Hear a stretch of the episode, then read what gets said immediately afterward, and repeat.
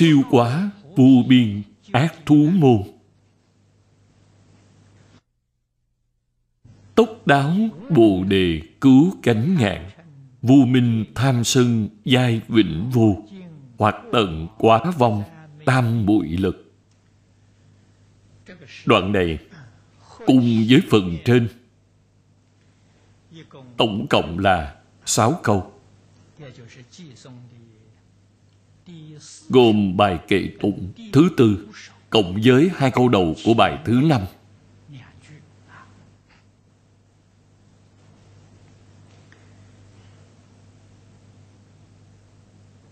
Hoàn toàn giảng về đức tự lợi của bồ tát.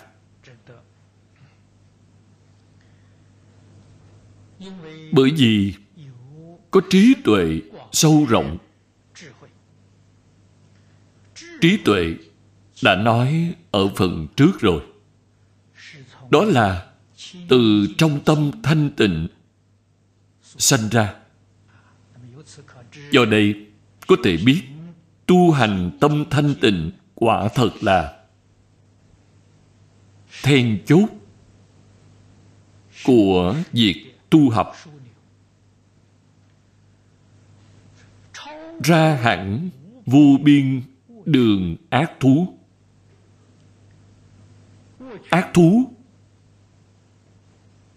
Không những chỉ cho tam ác đạo. Trong lục đạo,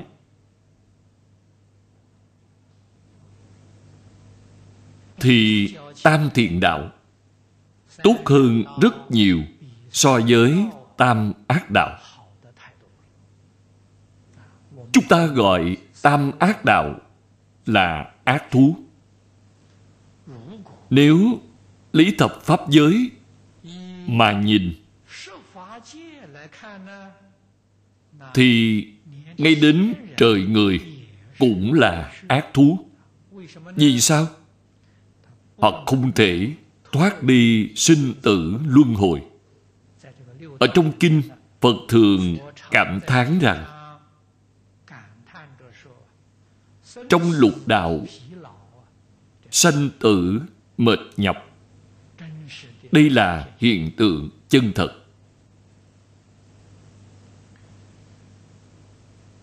Ngoài tam giới ra, còn có thanh văn, duyên giác, bồ tát. Bồ tát vẫn chưa phá sạch du minh. So với phật, thì họ cũng là ác thú. Cho nên ở đây, đường ác thú bao hàm vô cùng rộng lớn. Ra hẳn vô biên đường ác thú. Hàm ý chân thật của câu này là siêu diệt chính pháp giới. Từ câu tiếp theo, chúng ta sẽ nhìn thấy rất rõ ràng. Mau đến bồ đề bờ cứu cánh. Chữ cứu cánh là quả địa như lai. Bởi vì đẳng giác bồ tát cũng chưa cứu cánh. Do đây có thể biết, vô biên đường ác thú ở phía trước bao gồm chính pháp giới hữu tình chúng sanh đây mới hiển thị sự thù thắng không gì sánh bằng của Tây Phương Tịnh Độ.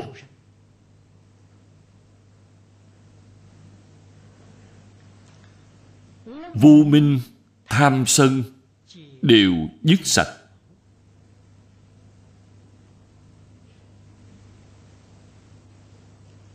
Vô minh là vọng tưởng. Tham sân si là phiền não cũng là nói, vĩnh viễn đoạn trừ vọng tưởng chấp trước rồi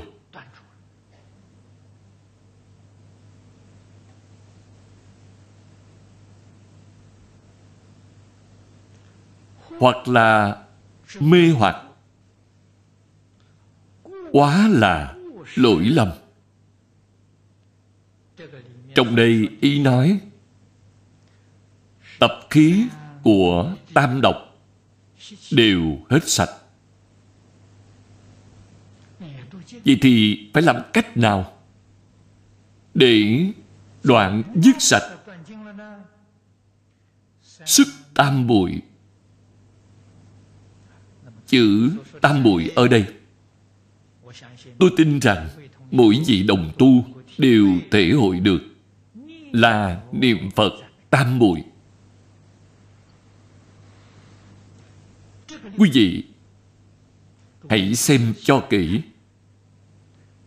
Sáu câu này là dùng trí tuệ làm đầu. Vừa mở đầu là trí tuệ rộng lớn sâu như biển. Và lấy tam muội làm kết thúc. Đều quay về tam bụi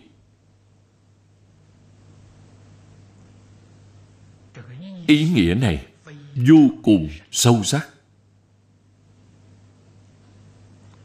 Đây là điều mà chúng ta cần phải biết.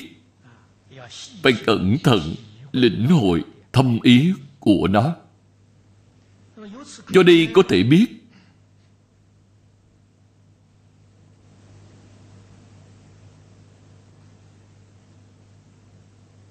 hình dáng của tam muội chính là tâm thanh tịnh. Không những là tịnh tông, mà phật pháp đại tiểu thừa đều tu tâm thanh tịnh. Bởi vì tâm thanh tịnh có cạn sâu. Thuần tạp. Không đồng nhau. Cho nên mới nói tam thừa. Mới nói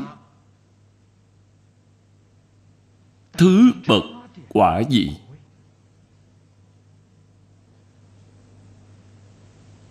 nếu thanh tịnh đạt đến cứu cánh viên mãn, thì là cảnh giới chứng đắc trên quả địa như lai.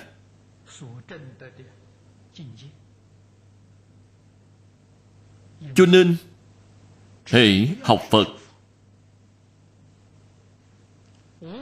bất luận là pháp môn nào,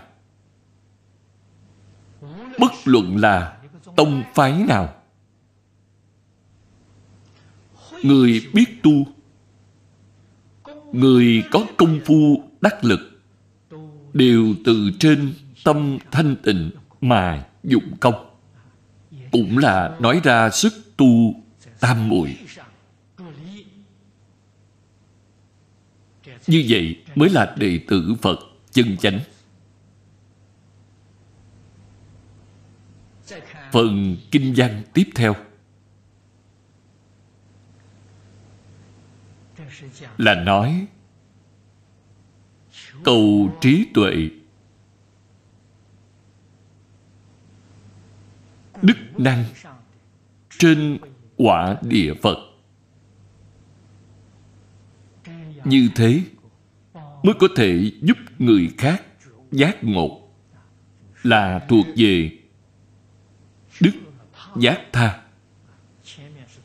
Phần trước là tự giác tự giác nhất định phải giác tha. Việc như quá khứ vô lượng phật.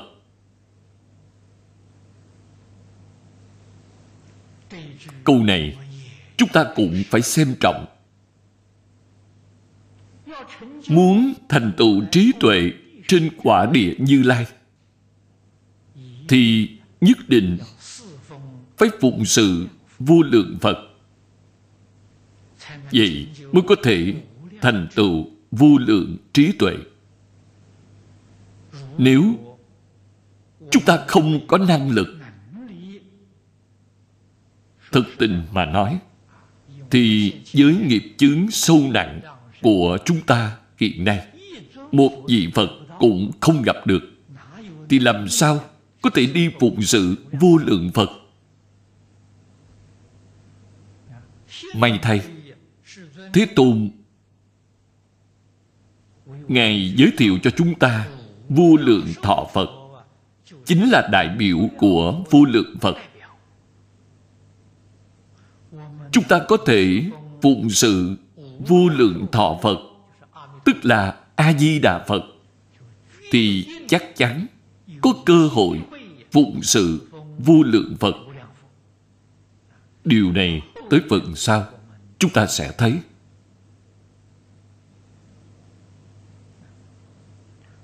Vi bỉ quần sanh Đại Đạo Sư.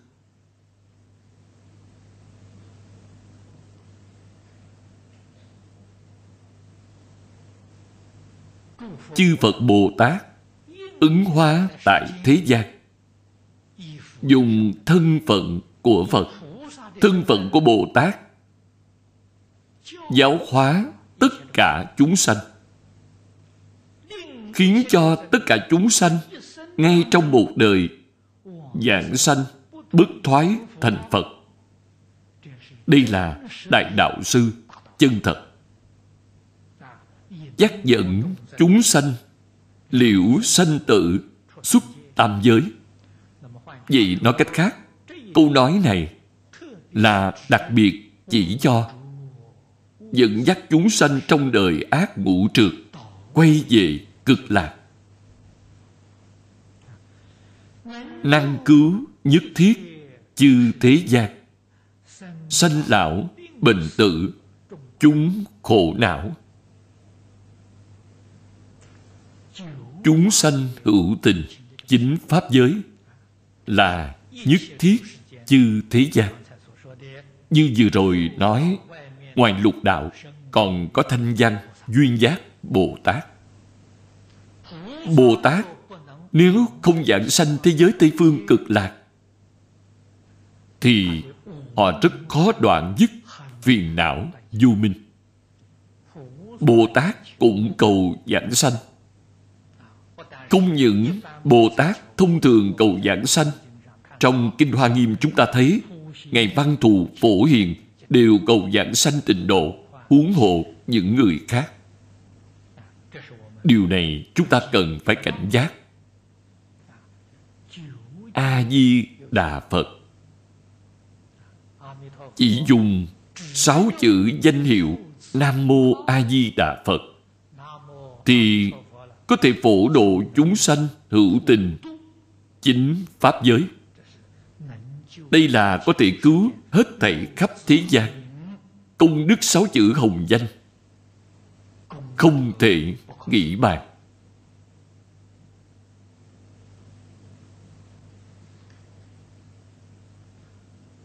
Sanh, già, bệnh, chết.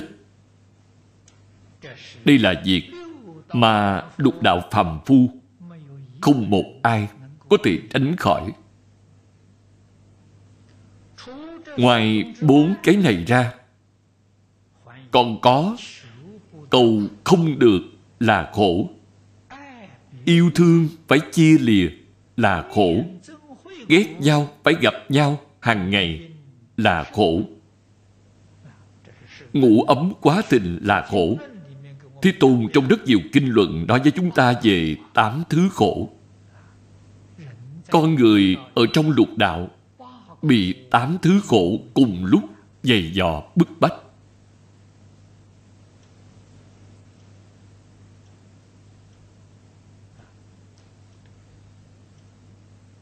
Công đức của danh hiệu có thể cứu. Quả thật có thể cứu. Ý nghĩa này tức là chân tướng sự thật. Trong Kinh Vô Lượng Thọ hiển thị rất rõ ràng, tường tận. Quả thật có thể giúp đỡ chúng ta cái khổ lớn nhất của đời người là tự khổ.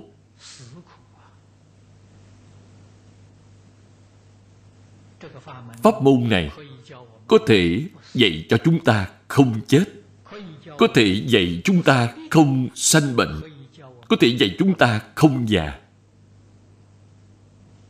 Chỉ cần bạn thực sự tin, thực sự hiểu rõ được ý thú trong kinh điển. Chịu hết lòng y giáo phụng hành. Vì nguyên nhân gì vậy? Bởi vì những thứ khổ não này bao gồm sanh lão bệnh tử, tám khổ, ba khổ. Căn nguyên của nó là vọng tượng chấp trước.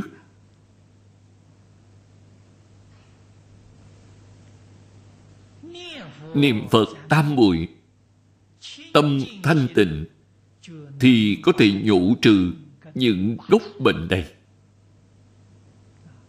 Bệnh căn đã nhổ hết rồi, thì sự tướng của những thứ khổ não này tự nhiên sẽ không còn nữa. Cho nên đây là phương pháp chân chánh để trị tật gốc phật đã truyền thọ cho chúng ta rồi.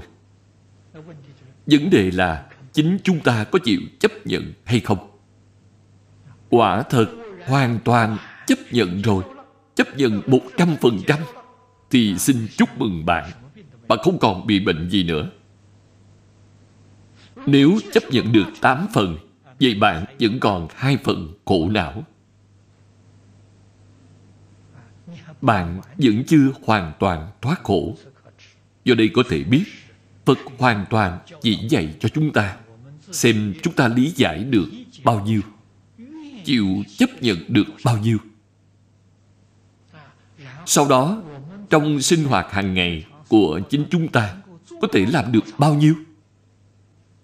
Đây đều là việc của chính chúng ta. Phật đã dạy hết rồi. Phần dưới là nói về hành vi sinh hoạt vô cùng cụ thể đây là hành vi sinh hoạt khỏe mạnh vui tươi là hành vi sinh hoạt bình thường của chư Phật Bồ Tát. Chúng ta phải biết cách làm. Đương nhiên, càng phải biết vì sao phải làm. Thường hành bố thí, cập giới, nhẫn, tinh tấn, định huệ, lục, ba la. Thường là vĩnh viễn không gián đoạn. Hành bố thí bố thí là gì? Là buông xuống là xả. Bạn phải chịu xả phải chịu buông xuống.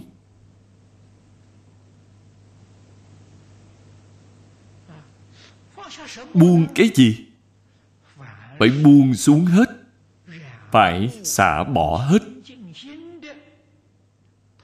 Tất cả những gì làm ô nhiễm tâm thanh tịnh của chúng ta.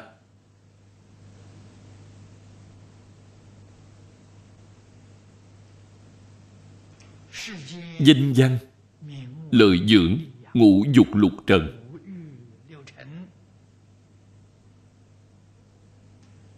Tham sân si mạng của thế gian. Đều là những thứ làm ô nhiễm tâm thanh tịnh, đều là gốc bệnh của sanh tử phiền não. Sao không thể xả được? Cho nên phải xả bỏ cho thật sạch sẽ, rốt ráo. Đó là dạy bạn bố thí người thế gian nghe đến phật pháp, biết phật pháp là hay Bồ Tát đã tu bố thí ba la mật rồi, cũng đều nói ra được điều này. Vì sao tự mình không chịu làm? Vì luyến tiếc. Nói cách khác là không buông được. Vì sao không thể buông xuống? Cuộc sống của chúng ta quá khổ. Khó khăn lắm mới có được. Rất khó mới có được. Nên bảo bạn phải bỏ, đương nhiên cũng khó. Chúng ta không biết nhân quả ở bên trong. Không biết đạo lý ở bên trong. Cho nên mới có rất nhiều chướng ngại. Bởi thế nhất định phải thường thường đọc tụng kinh điển Đại Thừa.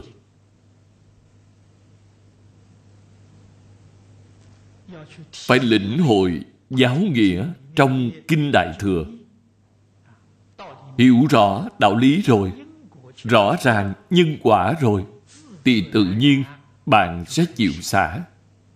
Tự nhiên bạn sẽ chịu buông xuống. Đã hiểu rõ lý. Trong tâm sáng tỏ rồi. Sợ dĩ chúng ta không chịu xả, vì e sợ cuộc sống của mình có khó khăn.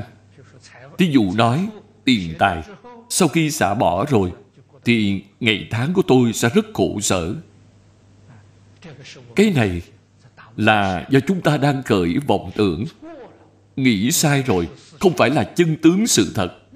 Tiền tài đó càng xả, thì cuộc sống của bạn càng tự tại, càng phong phú hơn. Hoàn toàn trái ngược với sự suy nghĩ của chúng ta. Chúng ta không rõ đạo lý, không biết được chân tướng của sự thật, cho nên trong lòng mới có sang tham. Tham là tham cầu, sang là keo kiệt. Không nợ xả nên mới có nhiều bệnh như vậy. Cho nên xả tài thì tiền tài của bạn nhất định không thiếu thốn.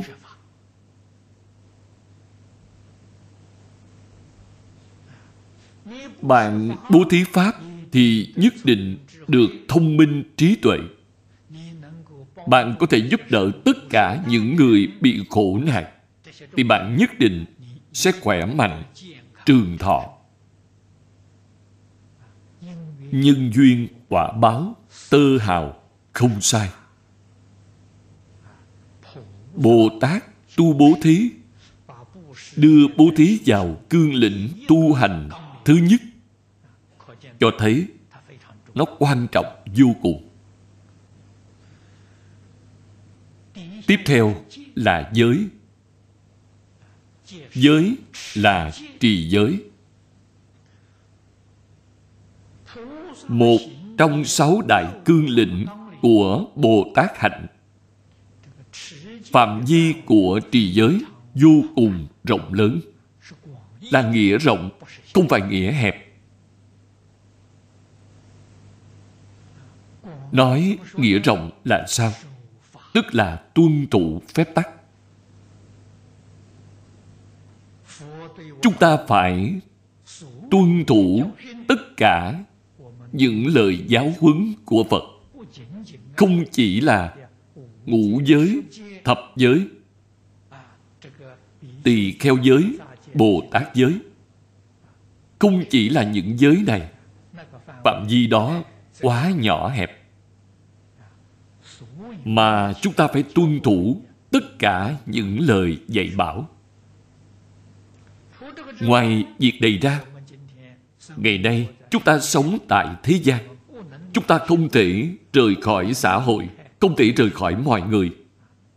Chúng ta phải sống chung với mọi người trong xã hội để duy trì xã hội.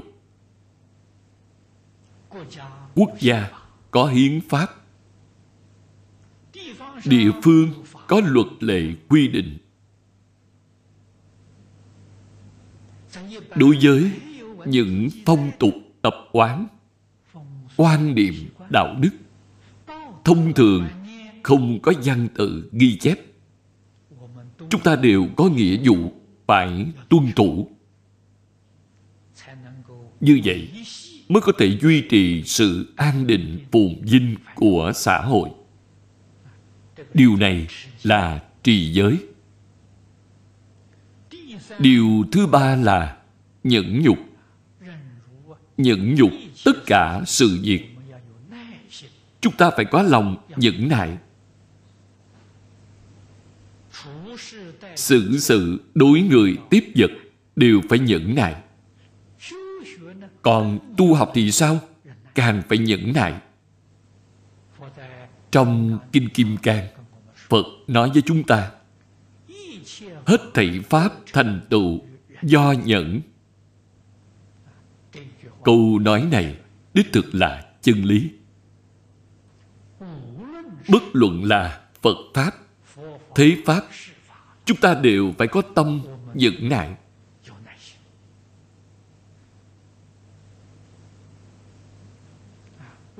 Chỉ có tâm nhẫn nại mới có thể đạt được thành tựu viên mãn.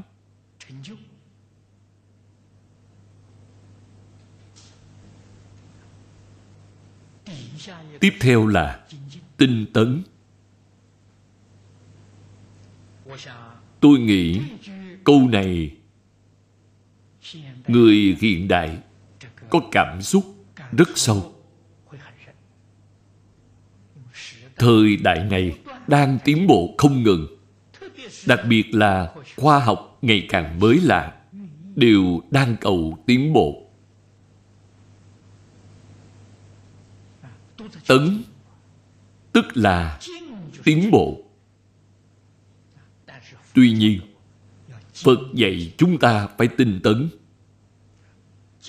Tinh là thuần mà không tạp. Không phải tạp tấn, không phải loạn tấn mà là tinh tấn. Điều này dùng cho pháp thế gian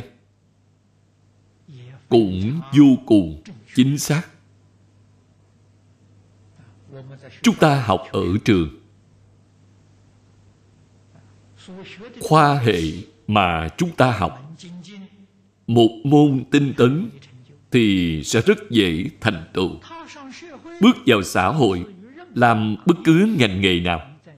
Bạn tinh tấn trong ngành nghề của mình thì cũng rất dễ thành tựu. Cùng một đạo lý như vậy học phật pháp cũng không ngoại lệ. Trong phật pháp pháp môn du lượng, pháp môn du lượng này tức là không phải phật bắt chúng ta phải học tất cả pháp môn. Không phải như vậy. Mà là muốn chúng ta thâm nhập một môn, không phải bảo chúng ta học tất cả các môn. Chỉ có một môn mới vào được cho nên phải tinh tấn. Hai môn, ba môn sẽ không vào được. Giống như giảng đường của chúng ta đây, ba mặt đều có nhiều cửa. Bạn muốn vào thì chỉ có thể đi vào một cửa. Bạn muốn cùng một lúc đi vào hai, ba cửa. Bạn tự xem có thể vào được hay không?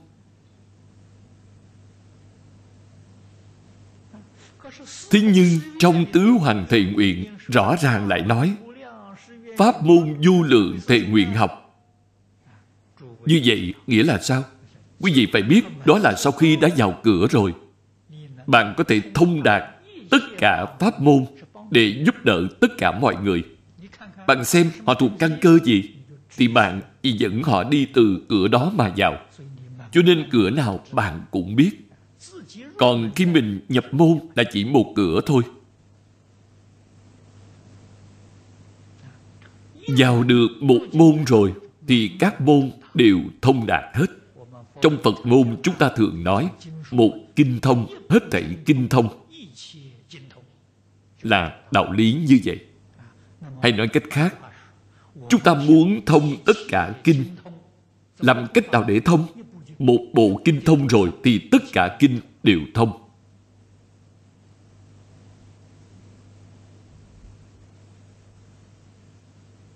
Phải biết đạo lý này. Nếu bạn quả thật hiểu rõ như vậy rồi, thì học phật sẽ không khó. Không hiểu rõ thì mới thật là khó. Cho nên bạn phải thật thông một bộ kinh. Rốt cuộc phải thông đến đâu mới được gọi là thông? Phải thông đến tự tánh đó mới là thông. Nhà thiền gọi là minh tâm kiến tánh kiến tánh thì thông rồi. Giáo hạ gọi là đại khai viên giải. Đại khai viên giải là cùng một cảnh giới với minh tâm kiến tánh của thiền tông. Là một sự việc chỉ là cách nói khác. Vậy thì thông rồi. Còn tịnh độ tông chúng ta thì gọi là nhất tâm bất loạn. Cho nên bạn hãy đạt đến nhất tâm bất loạn thì bạn thông rồi.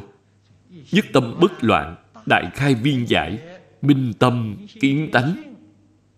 Danh từ tuy có khác, nhưng sự thật chỉ là một việc cùng một cảnh giới vì sao đến cảnh giới này thì tất cả đều thông? Bởi vì phật nói với chúng ta, đương nhiên đây là sự thật. Tất cả các pháp thế xuất thế gian đều từ tự tánh lưu xuất ra. Đã kiến tánh rồi thì còn pháp nào không thông?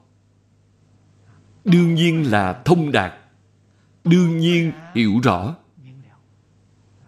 tất cả pháp thế xuất thế gian đều có thể thông đạt hiểu rõ. Đây là điều mà người học phật không thể không biết. Bạn thật sự hiểu rõ thì bạn mới hết lòng hết dạ nhất môn thâm nhập. Trong tình tông của chúng ta chúng ta niệm phật, chúng ta tu hành. Mục đích của chúng ta là cầu niệm phật tam muội niệm phật tam muội thành tựu rồi. Đó là điều mà chúng ta đã nói ở phía trước. Trí tuệ rộng lớn sâu như biển, nội tâm thanh tịnh dứt trần lao cảnh giới này sẽ lập tức hiện tiền. Cho nên phải tinh tấn, tối kỵ nhất là tạp tấn. Loạn tấn thì rất khó thành tựu bởi thế, học điều gì không thể học tạp trong tây phương sát chỉ, giác minh diệu hạnh bồ tát nói với chúng ta, niệm phật tối kỵ là xen tạp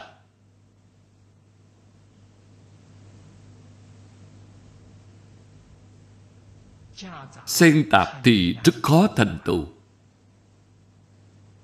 không những không thể xen tạp pháp thế gian, mà Phật Pháp cũng không thể xen tạp.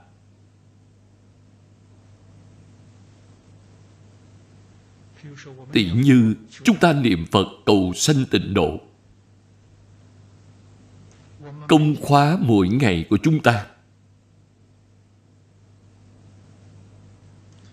chỉ tụng kinh vô lượng thọ hoặc tụng kinh a di đà đây tức là chuyên. Ngoài kinh a di đà ra, ta còn phải tụng kinh kim cang, còn phải tụng phẩm phổ môn, còn phải tụng kinh dược sư, rồi lại phải lạy đại bi sám. Đây gọi là xen tạp vậy cái tấn này gọi là loạn tấn. Quá nhiều thì loạn tấn, hỗn loạn lung tung là tạp tấn. Việc này rất khó mà thu được hiệu quả cho nên phải biết chuyên.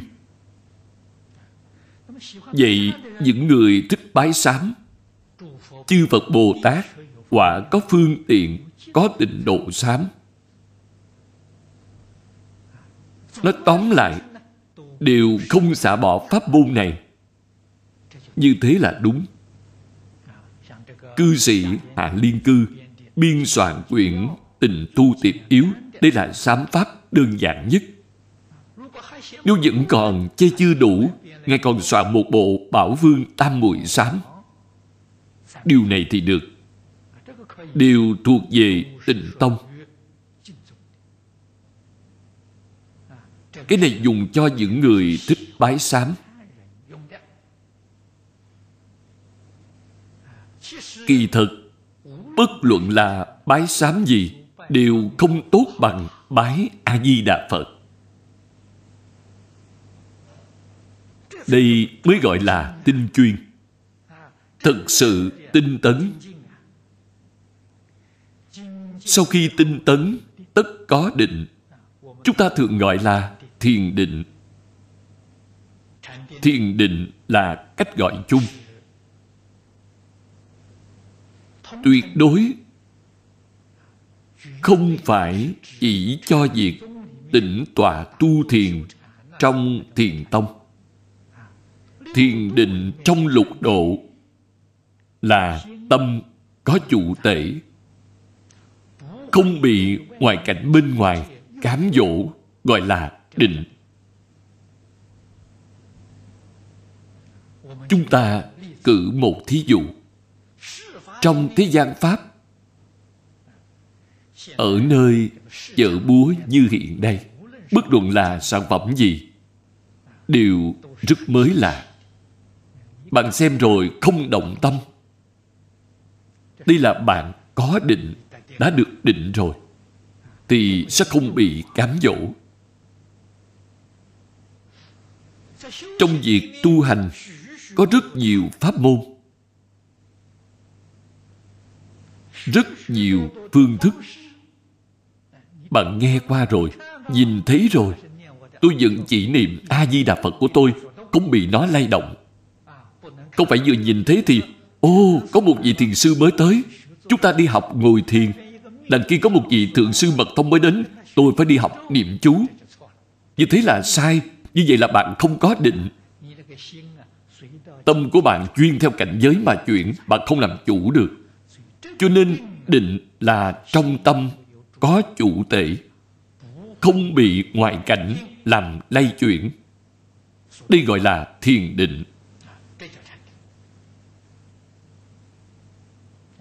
Cho đến sinh hoạt hàng ngày của chúng ta chúng ta có quy luật của mình. Không bị hoàn cảnh làm chuyển biến, những thứ này đều gọi là định. Huệ, đơn giản mà nói là có khả năng phân biệt chân giả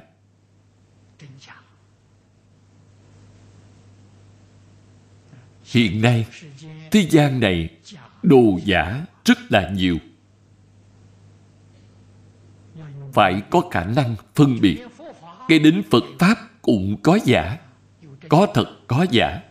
Có tà, có chánh. Có thị, có phi. Có lợi, có hại. Bạn có khả năng phân biệt thì đây là trí tuệ. Do đây có thể biết, trong hành môn của Bồ Tát, sáu cương lĩnh này hoàn toàn là dạy chúng ta trong sinh hoạt hàng ngày.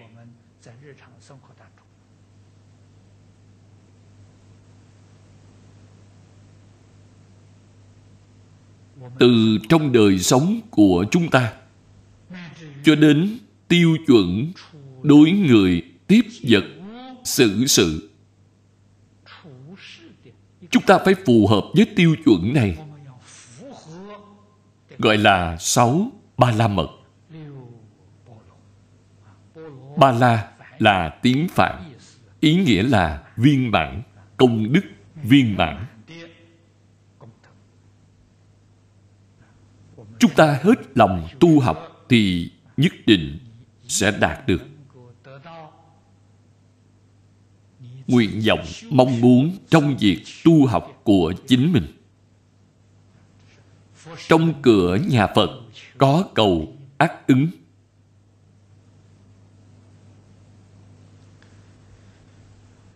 Vị độ hữu tình, linh đắc độ, dĩ độ chi giả, sự thành Phật. Giả linh, cúng dường, hằng sa thánh, bất như kiên dụng cầu chánh giác. Trong bài kệ tụng thứ bảy này,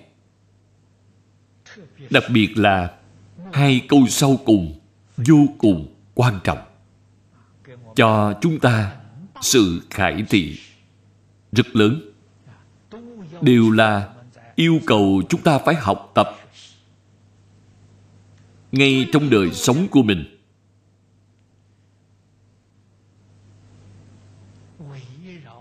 Người chưa được độ đang dây quanh bốn phía chúng ta. Bà con quyến thuộc trong nhà. Hàng xóm, đồng hương. Bạn bè, bạn học, đồng nghiệp của chúng ta. Rất nhiều người chưa được tiếp xúc với phật pháp, chưa được độ chúng ta quen biết họ. Quen biết tức là duyên phần ta học phật rồi. Ta biết được điều hay của phật pháp. Ta phải đem phật pháp giới thiệu cho họ. Đây là gì? Đây là trách nhiệm của chúng ta, là nghĩa vụ của chúng ta. Ta quen thân với họ. Phải đem phật pháp giới thiệu cho họ đây tức là người chưa được độ, cần đi độ họ. Còn những người chúng ta chưa quen biết, người xa lạ, tuy là không quen biết, người xa lạ chúng ta cũng có tâm độ họ. Không thể không có tâm nguyện này cũng phải có một số phương tiện tiện xảo thí dụ, chúng ta là người học phật bất luận là đi đến chỗ nào, cũng nên mang theo vài quyển sách nhỏ về Phật Pháp ở bên mình. Vì sao vậy? Biết đâu gặp được người quen thì có thể tặng cho họ một quyển. Nếu không mang theo sách thì chúng ta có thể in nhiều tấm thẻ như vậy mang theo rất dễ dàng. Thường giữ tâm này thường có ý niệm này đem Phật Pháp đi khắp nơi giới thiệu tới mọi người. Mỗi lần tôi đi máy bay, ở chỗ ngồi của tôi có cái túi ở phía trước mặt. Tôi đều bỏ một quyển kinh. Khi chúng tôi xuống máy bay, dẫn đề quyển kinh ở trên đó cho người sau xem. Chúng tôi có ý niệm như vậy. Chúng tôi in rất nhiều. Mọi người lấy tùy ý, lấy hết chúng tôi lại in tiếp. Phải có tâm như vậy thường xuyên có tâm này để giúp đỡ mọi người người xa lạ chúng ta cũng giúp đỡ huống hồ là người quen biết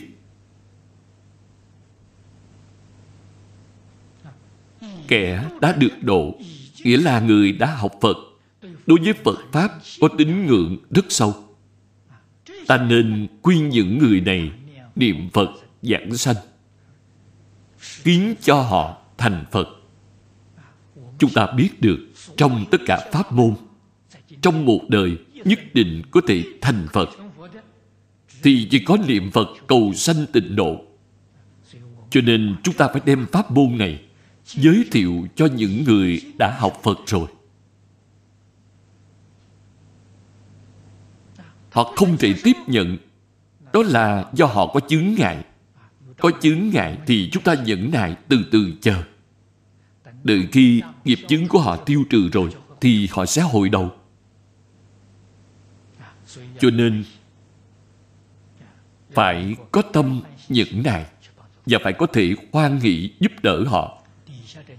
Hai câu dưới đây rất hay. Giả sử cúng dường hằng sa thánh. Đây là nói về biệt hạnh của chúng ta. Nghĩa là tu học những pháp môn khác.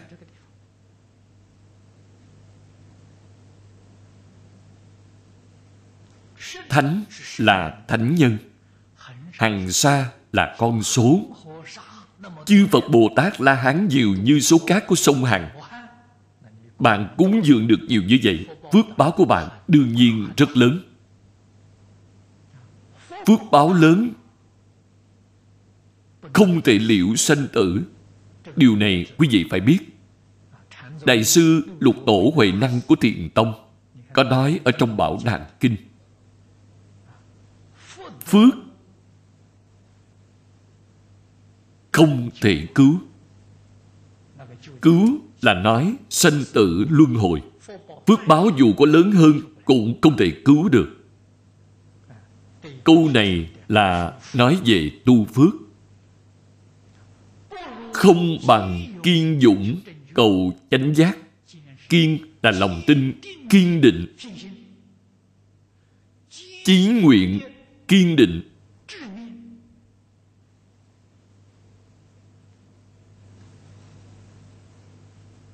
Dũng mạnh, tinh tấn. Cầu dạng sanh. Chánh giác ở đây là thành phật. Chỉ có dạng sanh mới có thể bất thoái thành phật. Đây là chúng ta ngay trong một đời. Y theo pháp môn này nhất định có thể thành tựu.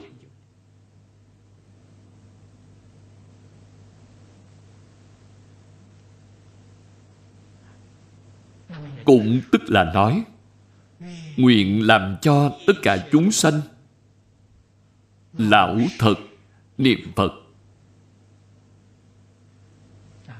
Chánh giác ở đây, chúng ta có thể nói thẳng là giảng sanh. Nguyện đương an trụ tam ma địa hằng phóng quang minh, chiếu nhất thiết.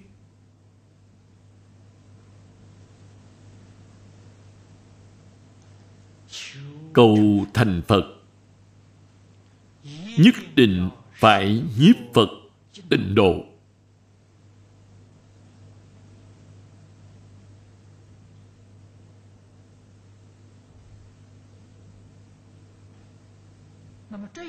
Như vậy thì mấy câu này là tỳ kheo pháp tạng.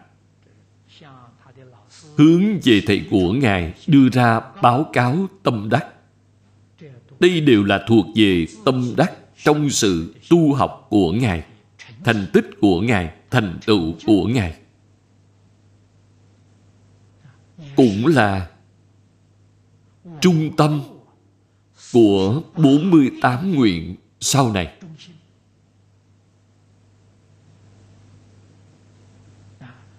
Thường phóng quang minh chiếu khắp nơi. Tịch mà thường chiếu. Trí tuệ quang minh. Nguyện lực không bỏ tất cả chúng sanh Đức Di Đà, đáng được người tán thán, đáng được người bồi phục trên nhân địa khi vừa phát tâm, thì tâm đó rất thù thắng. Quả thật, không ai có thể sánh bằng. Ngài không có một ý niệm tự tư, tự lợi. Niệm niệm điều gì tất cả chúng sanh. Niệm niệm hy vọng tất cả chúng sanh được thành tựu cứu cánh viên mãn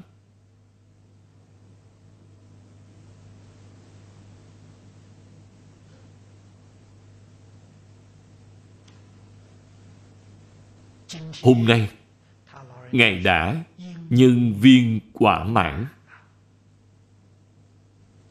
cho nên, cảm được mười phương hết thảy chư Phật Như Lai đều tán thán. Vì sao? Tâm nguyện ở nhân địa của chư Phật Như Lai không sánh bằng A-di-đà Phật.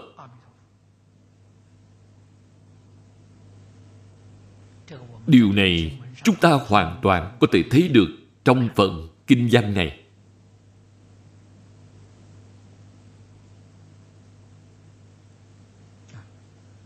Cảm đắc quảng đại thanh tịnh cư. Thù thắng trang nghiêm, vô đẳng luân. Hai câu này là giới thiệu thế giới tây phương cực lạc. Ngày thành tựu rồi.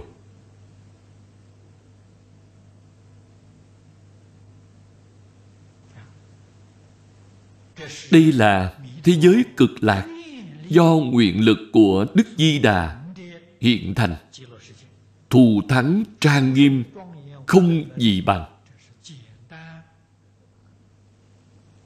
Đây là nói, sơ lược về trạng huống thù thắng. Luân hồi chư thú chúng sanh loại tốc sanh, ngã sát, thọ an lạc. Điều này thật là phi thường. Lúc nãy đã nói, luân hồi là ác thú, là chúng sanh trong lục đạo luân hồi. Chư thú bao gồm cả những chúng sanh ở địa ngục a tỳ.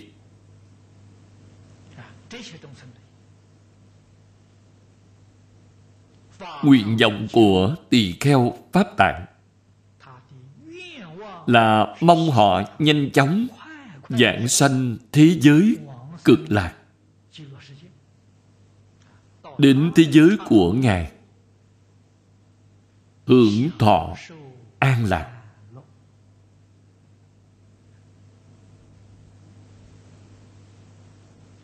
Đó là nơi thực sự an lạc, chân thật an lạc. Quay đầu nhìn lại thế giới của chúng ta. Thật đúng như lời phật nói trong kinh bát đại nhân giác là cõi nước mong manh.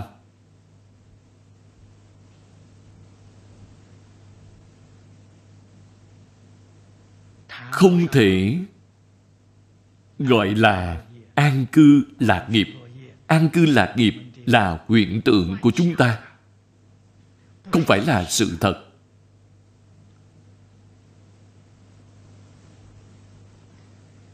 Những danh từ này. Đều có quan hệ, nhân quả. Lạc là quả, an là nhân. Nếu thân tâm không an, thì làm sao có lạc?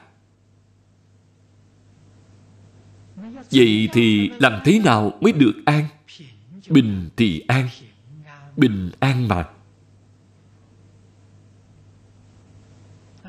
Tâm bình thì tự nhiên an. Bất bình thì lấy đâu có an. Không có an thì nhất định không có lạc. Vậy làm sao để được bình?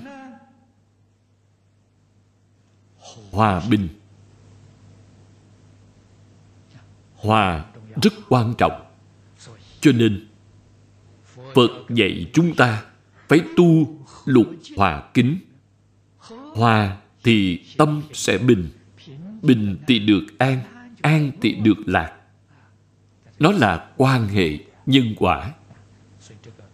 Cho nên lục hòa kính vô cùng quan trọng. Lục hòa kính là nhân chân thật của an lạc.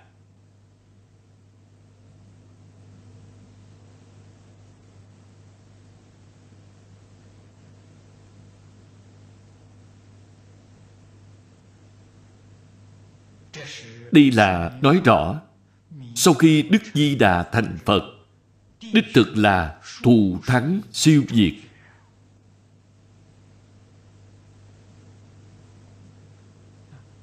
thường vận từ tâm, bạc hữu tình. Đây là đại từ đại bi. Thường là không gián đoạn, là nói trên mặt thời gian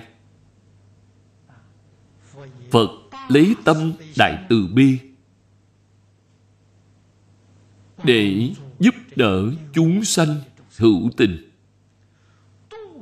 Độ tận vô biên khổ chúng sanh. Chữ vô biên này là nói về mặt không gian. Chữ thường là nói về thời gian. Nói cách khác, bi nguyện, bi tâm của ngài là tận hư không khắp pháp giới.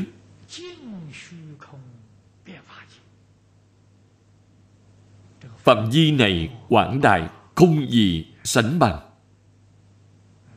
Không phải chỉ một khu vực, một quốc gia, một thế giới, mà là tận hư không khắp pháp giới. Ngài đều niệm niệm không quên tất cả chúng sanh khổ nạn. Tâm lượng này thật lớn biết bao.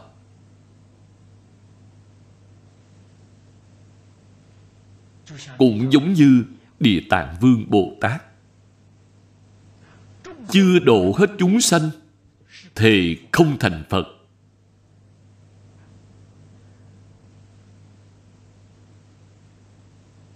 Ở chỗ này, chúng ta thấy được sự vĩ đại của a di đà phật. Cũng chính là nói, nhất định phải giúp đỡ những chúng sanh khổ não này. Giúp họ ngay trong đời này thành phật. Đây là bổ nguyện của đức di đà. Thực tế mà nói đó cũng là nguyện vọng chung của tất cả chư Phật.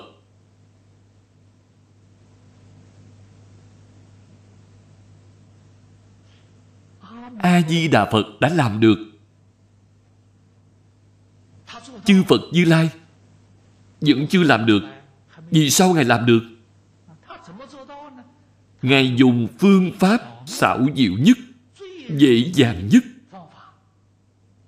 dùng sáu chữ hồng danh. Cho nên, tất cả chư phật như lai đều tán thán a di đà phật.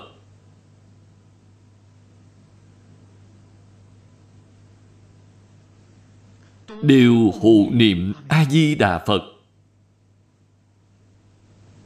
Là nguyện vọng chung của các ngài. Ngài đã thực hiện được có dị vật nào mà không hoan hỷ chứ? Cho nên, tất cả chư phật độ chúng sanh thành phật bằng cách nào? Đều giới thiệu tất cả chúng sanh này đến thế giới tây phương cực lạc. Đều giao cho a di đà phật. Cũng giống như bổn sư thích ca mâu ni phật của chúng ta, ngài thành tựu cho chúng ta bằng cách nào, khuyên chúng ta niệm phật dạng sanh thế giới cực lạc tất cả chư Phật ở mười phương thế giới đều như Thích Ca Mâu Ni Phật. Đều khuyên mọi người giảng sanh đến thế giới Tây Phương cực lạc. Đến nơi đó để tiếp nhận sự giáo hóa của Đức Phật A-di-đà. Trong một đời bất thoái thành Phật, con đường tắt để thành Phật này không có con đường nào nhanh chóng bằng.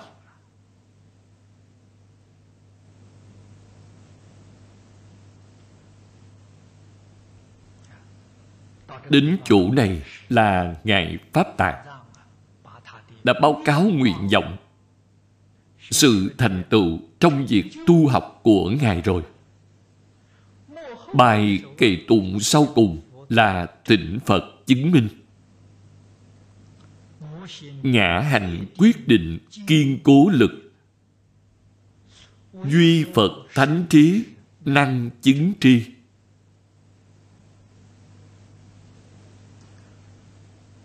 chỉ có phật mới có thể chứng minh cho hoàng thể của bồ tát. Túng sự thân chỉ chư khổ trung, như thị nguyện tâm vĩnh bất thoái. Chúng ta cần phải học tập hai câu này. Bồ tát tự hành hóa tha.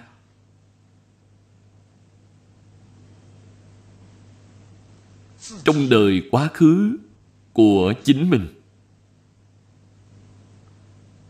nghiệp chướng, tập khí từ vô lượng kiếp đến nay, tuy có hoàn nguyện tiêu trừ, tuy có chư phật gia trì, thế nhưng vẫn không tránh khỏi một số chướng nạn. Từ sự thị hiện của bổn sư thích ca mâu ni phật, trong truyện ký, trong kinh điển, chúng ta thấy thích ca mâu ni phật thành phật cũng chịu nhiều thử thách. Giáo hóa chúng sanh trong số học trò của ngài, đồ đệ của ngài cũng có người không dâng lời, cũng có người nghịch ngợm phá phách, lục quần tỳ kheo hàng ngày mang đến phiền phức cho phật.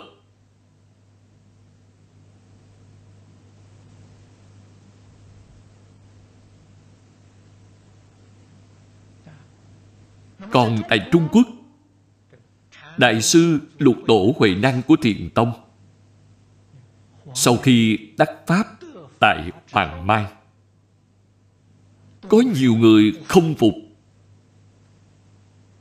muốn tìm ngài để tính sổ, thậm chí là còn muốn mưu hại ngài, khiến cho ngài phải chạy vào trong đội thợ săn để tránh nạn. Ngài trốn hết 15 năm mới ra. Đây đều là phật bồ tát làm gương cho chúng ta xem chúng ta sống trong thời đại này. Cho dù có thành tâm thành ý diệt tâm hoằng pháp, lợi sanh. Song nhất định không thể tránh khỏi chứng nạn khi gặp những thử thách này, phải có tâm nhẫn nại. Phải nghĩ đến những lời giáo huấn của tỳ kheo pháp tạng dẫu cho thân ở trong các khổ nguyện tâm như vậy mãi không thoái. Nguyện và hành tương hợp nhau.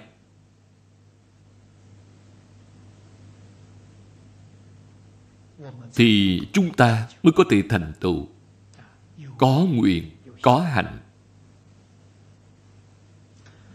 nếu có nguyện mà không có hành thì nguyện này là giả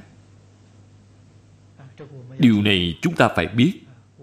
Rất nhiều người chúng ta có nguyện nhưng không làm nổi. Ngày ngày đều ở trước phật bồ tát phát nguyện, nhưng một lần cũng chưa từng làm, thì nguyện này gọi là nguyện su. Điều này không thể được. Vậy có hành mà không có nguyện thì cũng không được. Vì sao? Vì họ không có mục tiêu, không có phương hướng, giống như người đi đường. Cứ đi mà không biết đi đâu, không biết phải đi đến nơi nào. Như vậy cũng không thể thành tựu được. Cho nên nhất định phải hành nguyện tương ưng thì mới có thể thành tựu. Mỗi vị đồng tu chúng ta đều phát tâm cầu sanh tịnh độ. Thì nhất định phải có đại nguyện. Phải cầu giảng sanh thượng thượng phẩm. Đừng học theo cách nói, tôi giảng sanh hạ hạ phẩm là được rồi. Người xưa thường nói,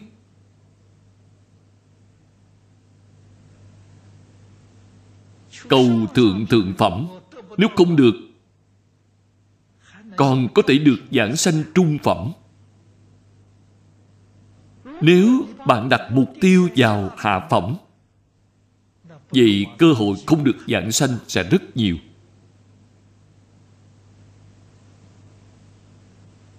Đó gọi là chọn mục tiêu cho cao, để rớt xuống là vừa. Còn nếu chọn mục tiêu thấp thì sẽ không đạt được mục tiêu. Cho nên nguyện vọng của chúng ta phải là thượng thượng phẩm cố gắng tiến lên phía trên.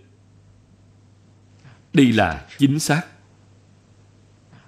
Đương nhiên, đối với phẩm vị, đừng có so đo, đừng có chấp trước. Ta nhất định nỗ lực. Ta nhất định hướng thượng, như vậy là chính xác.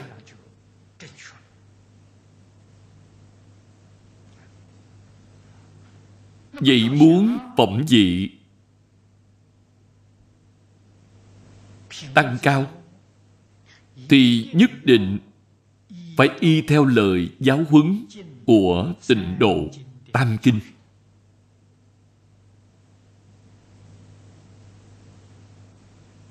Phải học thuộc ba kinh, là kinh vô lượng thọ, kinh quán vô lượng thọ và kinh a di đà. Thuộc lầu lầu, phải thông hiểu rõ ràng ba bộ kinh này. không những phải thuộc mà còn phải hiểu rõ. Biến những lời giáo huấn trong kinh thành tư tưởng của chính mình. Biến thành nguyện vọng của chính mình. Biến thành hành vi của chính mình. Như vậy thì trong sinh hoạt hàng ngày xử sự đối người tiếp vật đều được tương ưng. Không trái ngược với lời giáo huấn trong kinh điển. Đây là đồng tâm, đồng nguyện, đồng giải, đồng hành với di đà thích ca cho đến mười phương chư phật. Cái duyên này thù thắng không gì sánh bằng. Khi giảng sanh đến thế giới Tây Phương cực lạc, thì phẩm vị đương nhiên sẽ cao. Đây là đạo lý nhất định. Cho nên chúng ta phải ghi nhớ, nguyện tâm như vậy mãi không thoái. Xin xem phẩm tiếp theo. Phẩm thứ năm chí tâm tinh tấn. Phẩm này giới thiệu giải môn. Trong hai môn giải hành, chí tâm tinh tấn là các thứ tâm hành, chí thành vô thượng.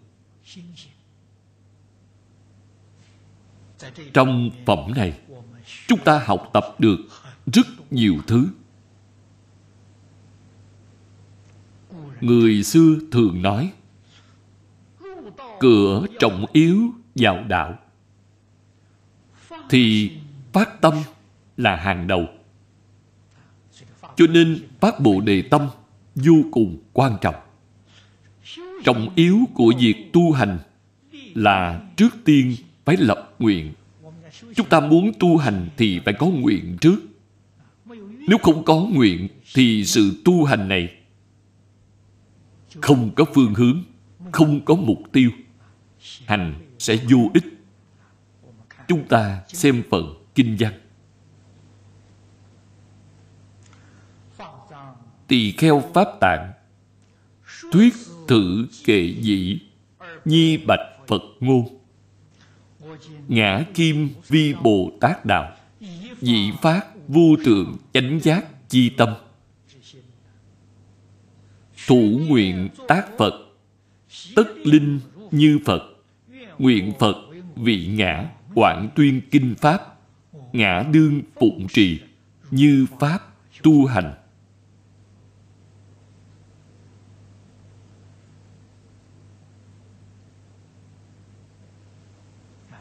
Tuy là nói rõ, Ngài đã thực sự phát nguyện rồi. Đích thực phù hợp với lời dạy bảo của cổ đức. Ngài nói với thầy của Ngài rằng Con nay hành Bồ Tát Đạo Đây không phải vì mình Bồ Tát lấy việc độ chúng sanh.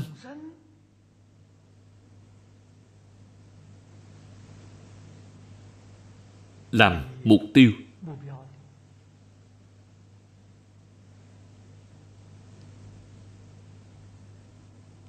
Cho nên,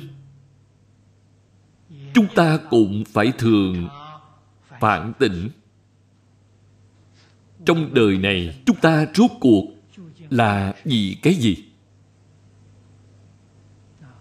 Pháp tạng sau khi đã giác ngộ thì ngài gì bồ tát đạo. Còn chúng ta là gì cái gì?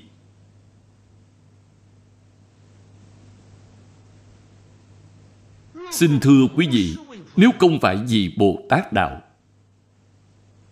thì sẽ vì lục đạo luân hồi.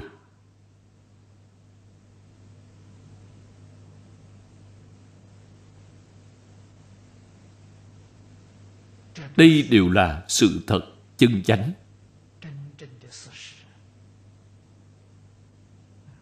Những gì chúng ta nghĩ, chúng ta làm, hoàn toàn là tạo nghiệp lục đạo luân hồi.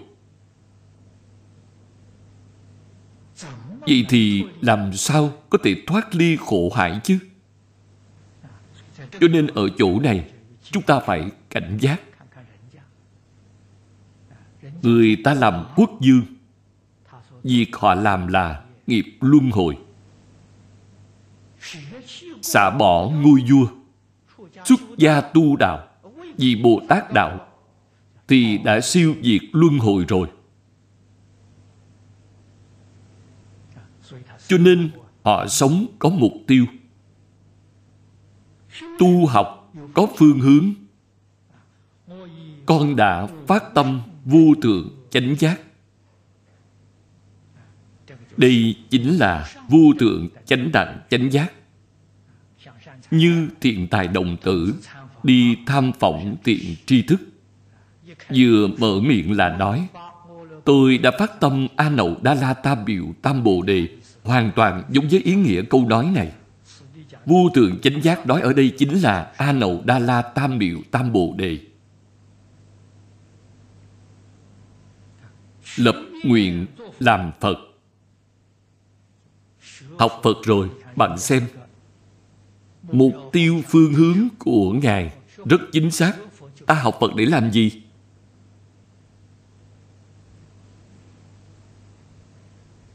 Học Phật tức là phải làm Phật. Chúng ta tự nghĩ Ngày nay chúng ta học Phật Chúng ta cầu cái gì? cầu Phật Bồ Tát bảo hộ chúng ta thăng quan phát tài, cầu thân thể mạnh khỏe, người nhà bình yên vui vẻ. Là cầu những thứ này có phải là tai hại hay không? Chỗ cầu đó vẫn là lục đạo luân hồi, khẩu khí của các ngài khác hẳn.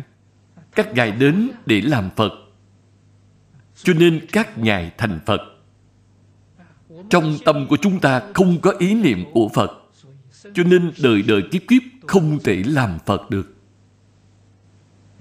Nguyên nhân là ở chỗ này. Chúng ta không thể không biết. Ngày nay, chúng ta muốn học Phật, chúng ta hiểu rõ rồi. Chúng ta nhất định phải phát nguyện làm Phật, giống như A-di-đà Phật.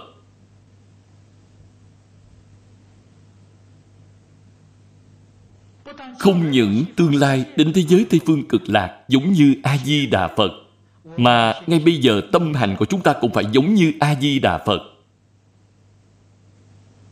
Tư tưởng, hành vi của a di đà phật ở ngay trong quyển kinh này. Chúng ta hàng ngày tụng kinh này. Hy vọng biến những điều nói trong kinh điển thành tâm nguyện hành vi của chính mình. Đây gọi là học phật.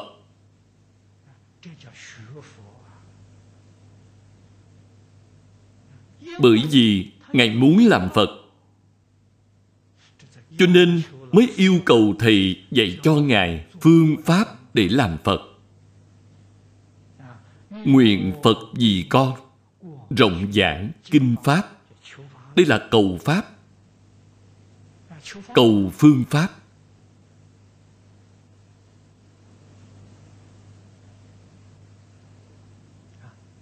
rộng giảng kinh pháp pháp môn vô lượng thề nguyện học. Con xin phụng trì như pháp tu hành. Hai câu này vô cùng quan trọng. Đây là thái độ thịnh pháp của người làm học trò. Nếu không có thái độ này, thì thầy giảng cho bạn, giảng rồi cũng như gió qua tai bạn vẫn không làm được. Vậy giảng không phải là uổng công hay sao? Vậy thì thì sẽ không giảng cho bạn. Còn ngài là thật. Ngài phụng trì như pháp tu hành. Hay nói cách khác, ngài thật sự tu hành. Thì vậy ngài thế nào thì ngài làm thế đó?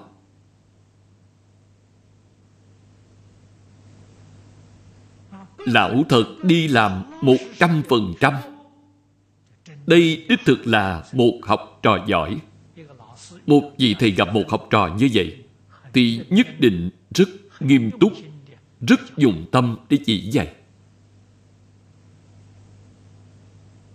Đây là thái độ của người làm học trò. Bạc chư cần khổ, sanh tử, căn bản.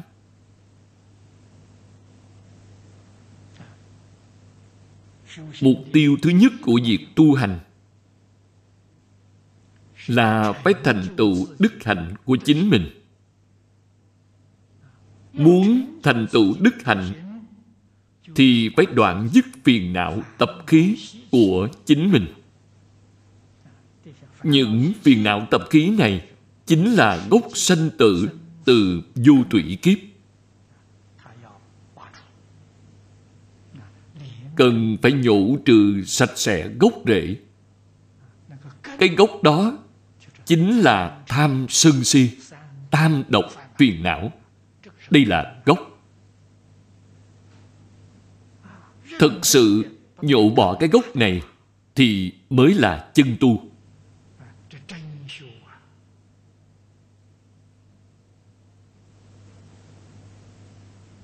Mới là giác ngộ chân chánh chúng ta từ trong thiền tông ngữ lục thường thấy. Tán thán cách tu hành này là tu từ căn bản. Cái gì là căn bản? Tham sân si là căn bản. Phải tẩy trừ hết những thứ này. Thực sự, giữ tâm, nhổ trừ tham sân si thì con người này thật sự giác ngộ, thật sự đang tu hành. Tốc thành vô tường chánh đẳng chánh giác.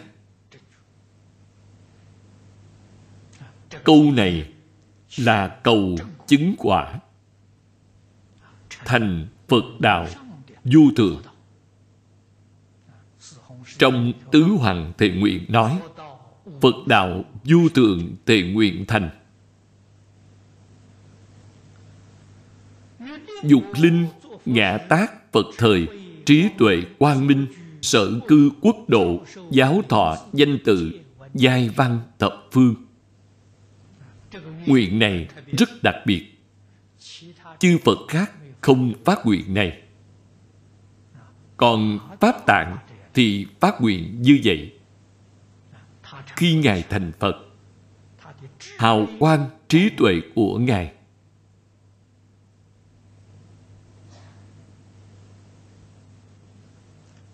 quốc độ cư trú là thế giới cực lạc. Giáo thọ danh tự trong đây có người, có pháp. Người là A-di-đà Phật, Quán Thế Âm Bồ Tát, Đại Thế Chí Bồ Tát. Chúng ta gọi là Tây Phương Tam Thánh. Còn Pháp là sáu chữ hồng danh hoặc gọi là tịnh độ tam kinh. Danh hiệu công đức, đây là phương pháp. Giai văn thập phương. Không phải là một thế giới, hai thế giới. Mười thế giới, trăm thế giới. Mà là tận hư không khắp pháp giới không một nơi nào mà không biết có a di đà phật. Không có một địa phương nào mà không biết có thế giới cực lạc. Chúng ta không thể nói đây là tây phương. Từ chỗ này của chúng ta mà nói thì là thế giới tây phương cực lạc. Nếu từ phương tây của thế giới tây phương cực lạc thì sao? Thì người bên đó gọi là thế giới đông phương cực lạc hay sao? Cho nên nói không thể gọi đây là tây phương. Tây phương là chúng ta gọi. Trong chu vi của nó, khi nói về phương hướng, thì phương hướng không như nhau. Cho nên nói họ đều biết thế giới cực lạc của a di đà phật. Tất cả chư phật như lai đều giảng di đà tam kinh. Cho nên khắp cả mười phương đều nghe đến danh hiệu của tam kinh lúc ban sơ, phật a di đà đã có nguyện này. Ngày nay đã thành phật, quả thật đã hiện thực được rồi. Chư phật khác lúc còn trong nhân địa không phát nguyện này. Các vị đồng tu tự nghĩ xem, quý vị đã phát nguyện này chưa? Chúng ta chưa từng phát nguyện này, cũng không khởi ý niệm này vậy thì quý vị tương lai thành phật không sánh bằng phật a di đà ngài thật là phi thường, thật là thù thắng. Chư thiên, nhân dân, cập quyên nhuyễn loại câu này là nói lục đạo chúng sanh trong mười phương thế giới. Hầu như thế giới của mỗi vị phật đều có lục đạo giống như thế giới ta bà này, của thích ca mâu ni phật cũng có lục đạo. Lục đạo chúng sanh rất khổ.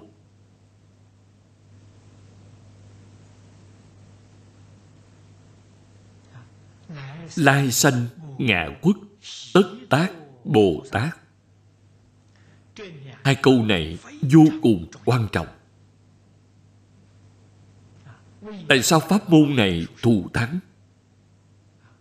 Tại sao tất cả chư phật đều tán thán pháp môn này? Thực sự là phi thường.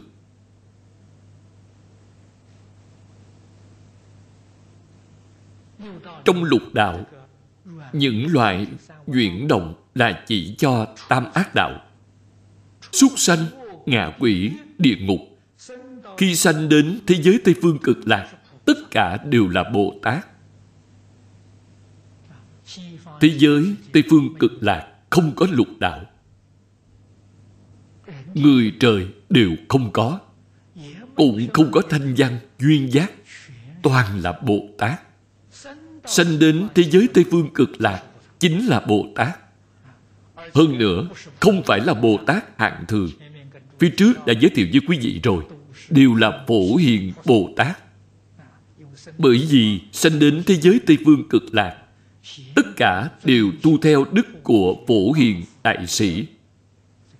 Tất cả đều tu mười đại nguyện vương. Tất cả đều là phổ hiền bồ tát.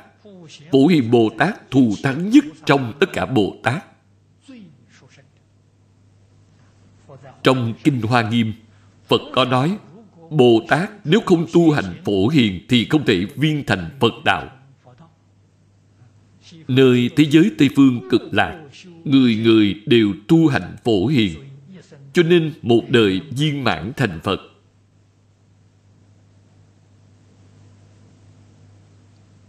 Đây chính là vì sao trong vô lượng pháp môn, chúng ta lại chọn pháp môn tịnh độ. Tức là hai câu này.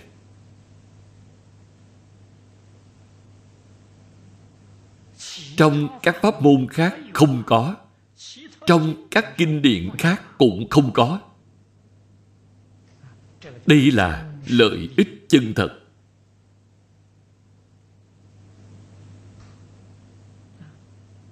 Mời xem hai câu tiếp theo. Càng không thể nghĩ bàn. Ngã lập thị nguyện. Đô thắng vô số chư phật quốc giả.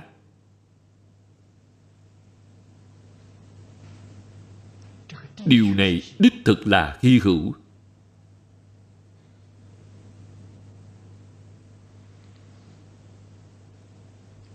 Trước kia tôi đọc kinh.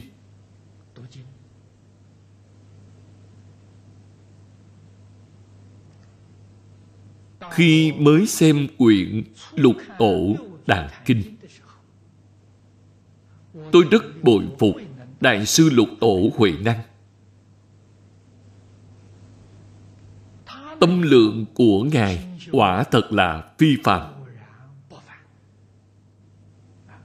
Ngài đến Hoàng Mai để lễ bái ngũ tổ. Ngũ tổ hỏi Ngài, ông đến đây làm gì? Ngài nói, con đến để làm Phật. Khẩu khí này thật là phi thường. Chúng ta chưa từng nghĩ đến. Chúng ta cũng chưa từng thấy người nào đến chùa học Phật mà nói tôi đến để làm Phật. Chưa từng nghe qua, cũng chưa từng thấy qua. Lục tổ có khẩu khí lớn như vậy. Nên sự thành tựu của Ngài quả thật khác hẳn với người. Cho nên nói, học Phật để làm Phật. Điều này chúng ta có nghe qua. Còn Ngài Pháp Tạng thì lại khác. Không những Ngài phải làm Phật mà còn vượt hơn vô số chư Phật. Ngài phải thù thắng hơn, siêu diệt hơn tất cả chư Phật khác. Điều này chưa từng nghe qua. Đích thực trong rất nhiều kinh điển Đại Thừa khác, chúng ta chưa từng thấy ai có khẩu khí như vậy.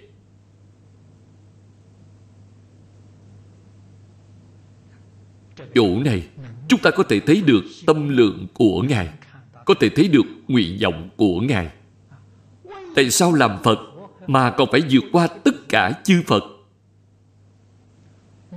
Mục đích là để phổ độ tất cả chúng sanh, khiến tất cả chúng sanh trong thời gian nhanh nhất có thể viên thành Phật Đạo.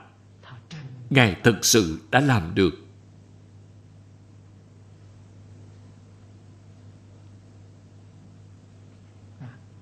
Đoạn này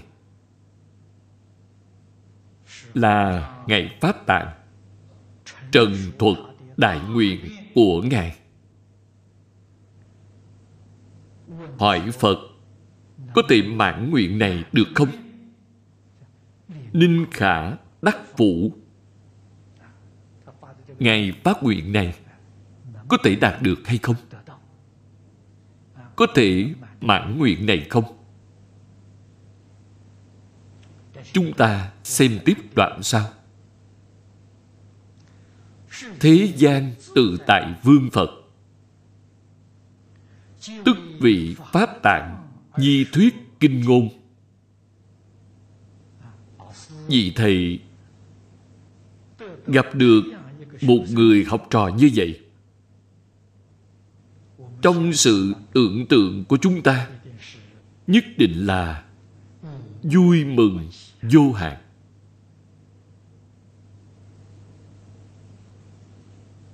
Đích thực đã tìm được người để truyền trao có thể đem gia nghiệp của như lai phó thác cho người này.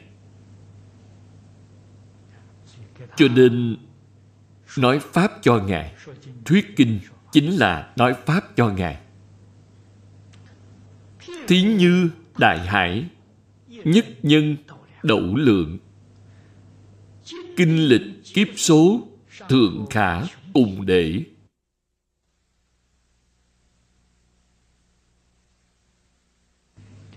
trước tiên là dùng thí dụ để nói.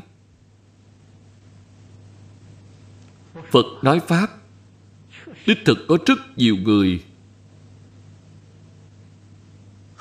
từ trong thí dụ mà hiểu rõ.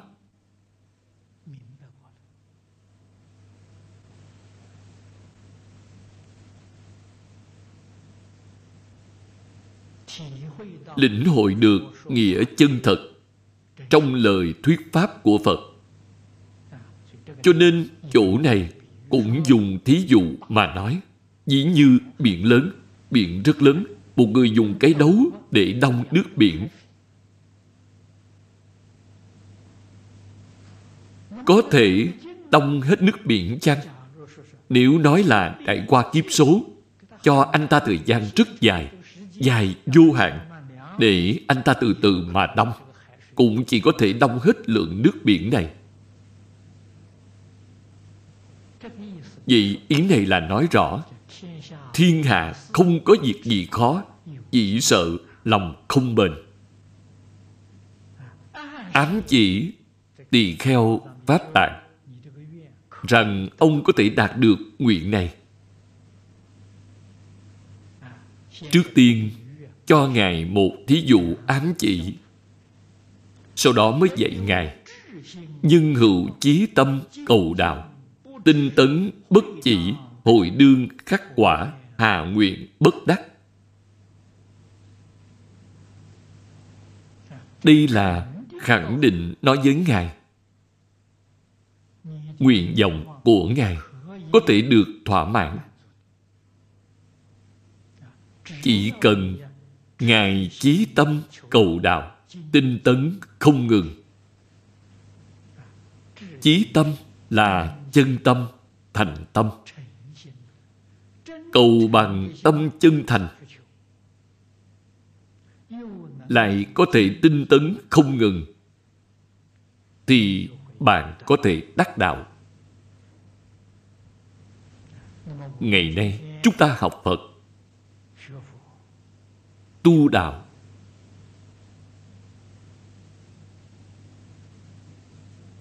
Công phu của chúng ta không đắc lực.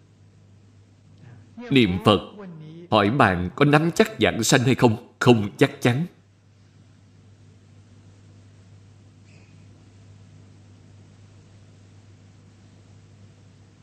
Bệnh là từ đâu sanh ra? Là vì chúng ta không có chí tâm, chúng ta cũng không tinh tấn. Tuy vẫn tụng kinh niệm phật nhưng trong tâm, vẫn không biết còn bao nhiêu việc. Hỗn tạp, lộn xộn, bồn chồn, lo lắng. Đây không phải là chí tâm.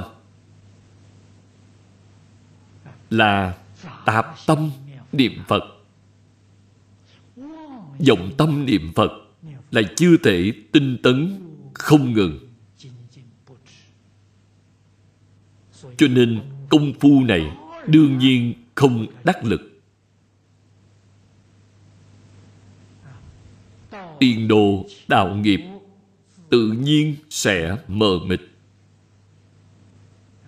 Chúng ta tìm ra nguyên nhân của bệnh rồi. Tiêu trừ cái nhân này đi, thì công phu của chúng ta tự nhiên sẽ đắc lực. Nguyện này của ngài pháp tạng thật không thể nghĩ bàn. Vượt qua hoàn nguyện của tất cả chư phật, ngài đều có thể thực hiện chúng ta ngày nay cầu giảng sanh. Nguyện vọng này làm sao có thể không thành tựu cho được?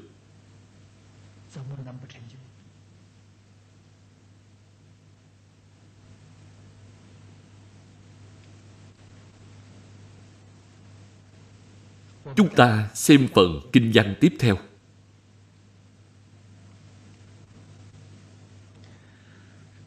Nhữ tự tư duy. Tu hà phương tiện. Nhi năng thành tựu Phật sát trang nghiêm. Như sở tu hành, Nhữ tự đương tri.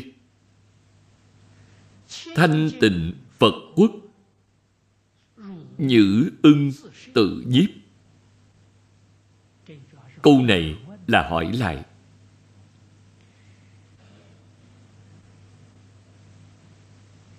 Đức Phật từ tài Vương Nói với Ngài, Trong đoạn này có ba chữ tự là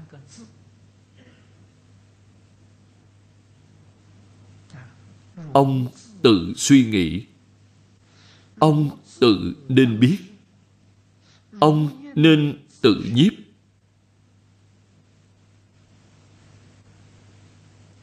Ý của câu nói này là tự ông đã hiểu rõ tất cả không cần tôi chỉ dạy nữa cho nên bộ kinh điển này phía trước đã giới thiệu với quý vị rồi. Phần kinh văn tuy không dài, nhưng đã bao quát được tất cả nghĩa thú của Phật Pháp Đại Thừa ở trong đó. Ở chỗ này không chỉ là giáo, mà còn có mật, có thiền. Cách nói của đoạn này hoàn toàn là ngữ khí của thiền tông.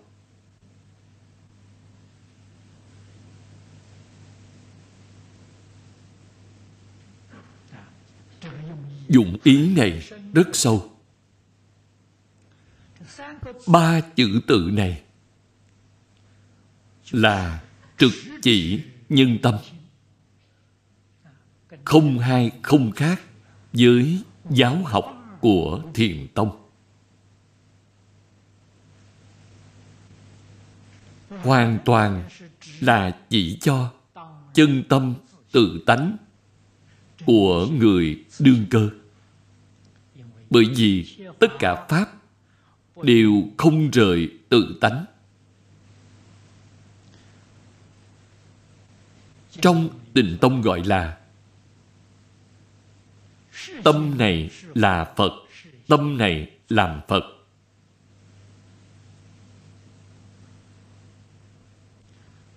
Chúng ta vừa vào cửa Phật thì mong được thọ tam quy. Tam quy gọi là tam tự quy. Tự quy y Phật, tự quy y Pháp, tự quy y Tăng. Ý nghĩa bên trong rất sâu.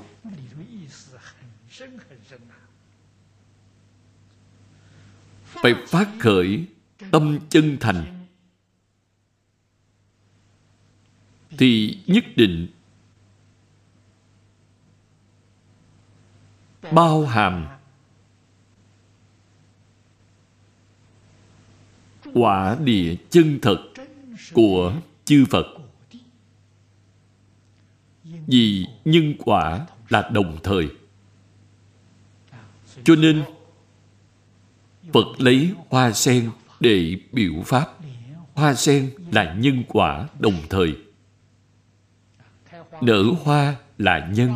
Hoa vừa nở thì trong đài sen đã có hạt. Hạt sen là quả.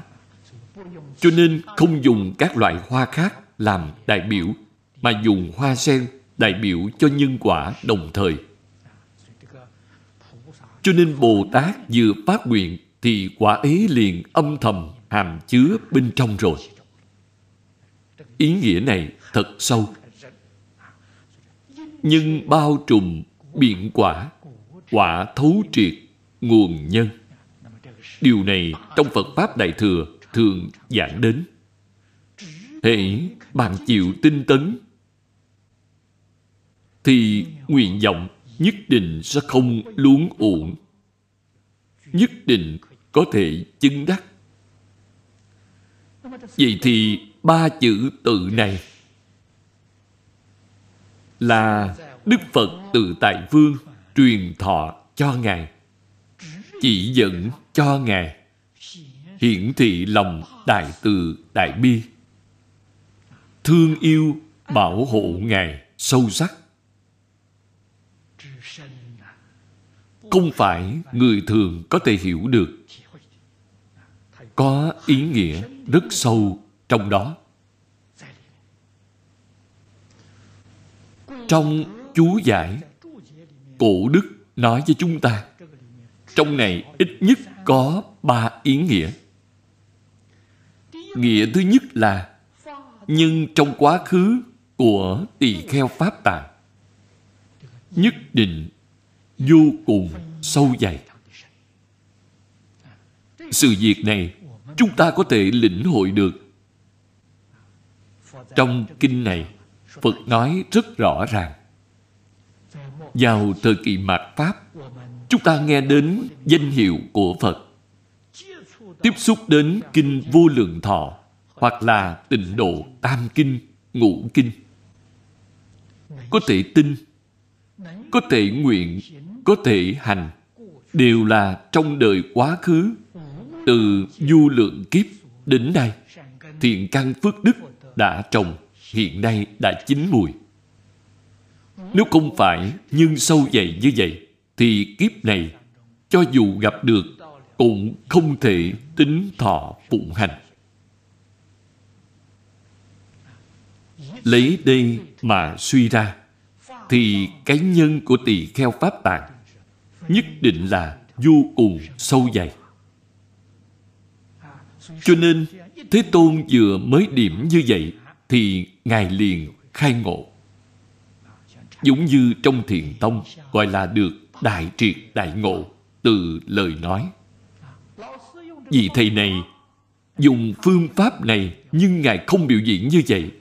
Trong này cũng hàm chứa ý nghĩa rất sâu. Bởi vì nếu tại chỗ này thầy gợi ý như vậy mà Ngài liền phát nhiên đại ngộ thì đây không phải là tịnh tông mà gọi là thiền tông, không phải là tịnh tông. Cho nên thầy dùng phương pháp này nhưng Ngài cố ý giả vờ không hiểu. Đây là tôn trọng dị lực pháp môn chỉ rõ nghĩa thú trong tịnh tông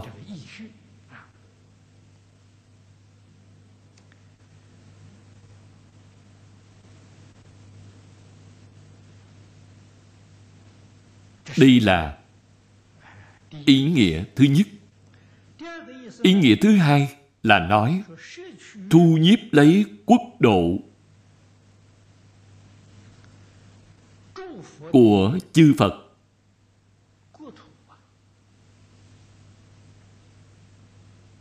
Điều này cũng không có định pháp. Đều là tùy tâm nguyện của cá nhân. Có người thích ở tịnh độ. Có người lại thích ở uế độ. Như Thích Ca Mâu Ni Phật, Ngài ở Uế Độ. Còn Địa Tạng Vương Bồ Tát thì phát nguyện phải độ chúng sanh nơi địa ngục. Địa ngục thì không ai muốn đến, nhưng Ngài lại thích đến. Đây là tâm nguyện của mỗi cá nhân không giống nhau. Cho nên câu hỏi này cũng hỏi rất đúng lúc. Quốc độ thanh tịnh này là do ông tự nhiếp. Đây là nguyện vọng của chính ông cũng không cần Phật đến chỉ định. Tùy theo nguyện vọng của chính ông, tùy nguyện đều có thể thành tựu.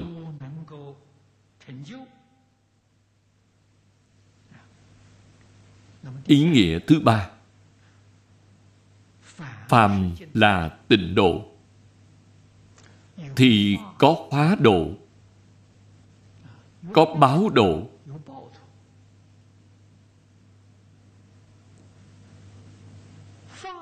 hóa báo cao diệu không phải bồ tát có thể thu nhiếp được, nhất định phải là quả địa như lai. Nhưng thu nhiếp lấy thì vẫn phải nhờ vào chính mình. Cho nên phật nói, ông tự nên biết.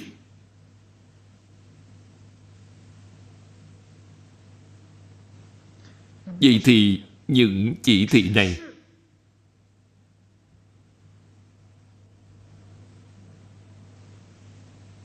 trong thiền tông gọi là hướng thượng chi sự.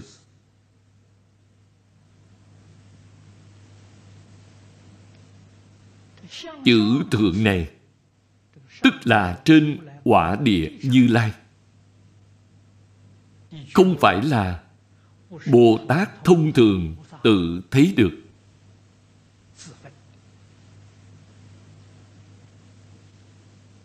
Đương nhiên, không phải là chỗ phạm phu có thể phỏng đoán được. Cũng không phải phàm tình, có thể lý giải nổi. Bên trong, hàm chứa nhiều thâm ý như vậy. Chúng ta lại xem thái độ của Ngài Pháp Tạng. Pháp Tạng Bạch Ngôn tư nghĩa hoằng thâm phi ngã cảnh giới. Duy nguyện như lai ứng chánh biến tri hoạn diễn chư phật vô lượng diệu sát. Dược ngã đắc văn như thị đẳng pháp, tư duy tu tập thị mãn sở nguyện. Đây là nói, thế gian từ tài vương phật vừa mới chỉ dẫn như vậy. Ba chữ tự này, ngài đều không thể bỗng nhiên đại ngộ. Nếu bỗng nhiên đại ngộ thì sẽ không có phía sau nữa. Vậy thì biến thành thiền tông rồi. Ngài vẫn chưa tiếp thọ được. Trong này cũng chứa ý nghĩa rất sâu. Tức là đem chính mình để qua một bên, hoàn toàn nương tựa vào phật. Tịnh tông gọi là pháp môn nhị lực, chúng ta phải nương nhờ phật lực. Thiền tông hoàn toàn nhờ vào chính mình, không nhờ phật lực. Cho nên sự chỉ thị của ba chữ tự này là không cần nhờ vào phật lực. Nhưng ngài vẫn không thể đảm đương mà vẫn phải nhờ vào phật. Nên biến thành tịnh tông. Tịnh tông và thiền tông khác nhau là ở chỗ này. Nghĩa ấy quá sâu. Là chỉ cho ngài thành phật, phải vượt qua chư phật. Phật quốc của ngài phải vượt hơn quốc độ của chư phật. Nghĩa này quá sâu, là chỉ cho ý này. Chẳng phải cảnh giới của con. Đây là cảnh giới không phải bồ tát có thể lý giải được. Là cảnh giới của phật không thể lý giải. Thực tế mà nói, đại nguyện của a di đà phật là năm thừa bình đẳng, đồng thời nhập vào báo độ.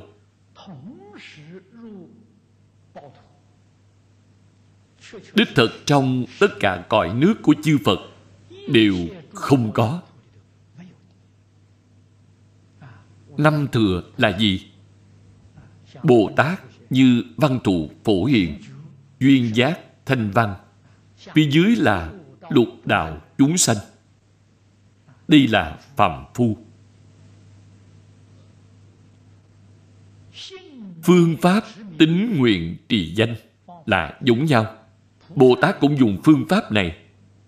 La hán cũng dùng phương pháp này. Chúng ta cũng dùng phương pháp này địa ngục ngạ quỷ súc sanh cũng vẫn dùng phương pháp này.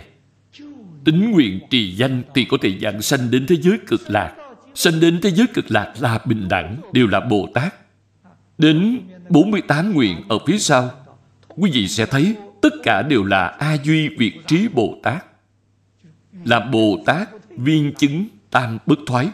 Điều này thì mười phương thế giới không có. Thực tế là vượt hơn tất cả cõi nước của chư phật. Thế Tôn, trong tất cả kinh luận khác đã giới thiệu với chúng ta, chư Phật ở thế giới phương khác chưa từng nói qua. Những chỗ này, chúng ta phải đặc biệt lưu ý, mới biết được pháp môn này là thù thắng. Pháp môn này đối với chúng ta có quan hệ quá mật thiết.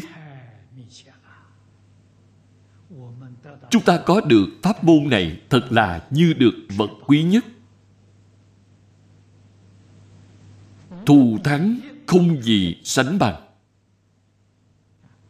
Phần dưới là cầu Phật. cuối xin Đức Như Lai ứng chánh biến tri. Chữ ứng này là ứng cúng, chánh biến tri. Phía trước đã giới thiệu đức hiệu này.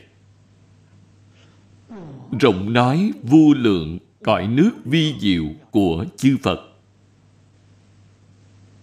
Đây là xin phật giới thiệu cho ngài. Du vô lượng, vô biên, cõi nước của chư phật.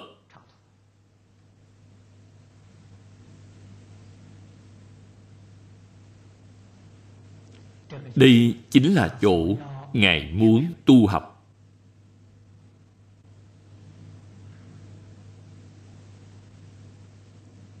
Con người là tất cả chúng sanh. Hiền tiền có thể có được hạnh phúc, vui vẻ.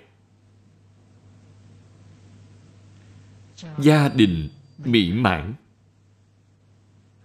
Sự nghiệp thuận lợi thành công. Xã hội hài hòa.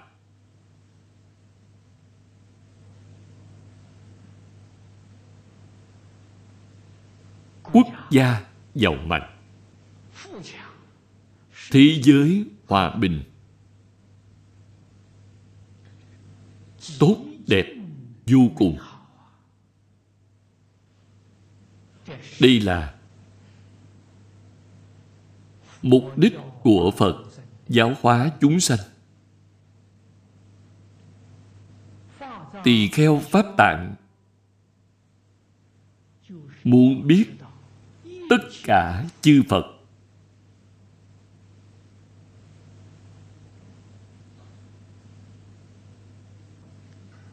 đã tu nhân chứng quả như thế nào chúng sanh trong tất cả cõi nước của chư Phật.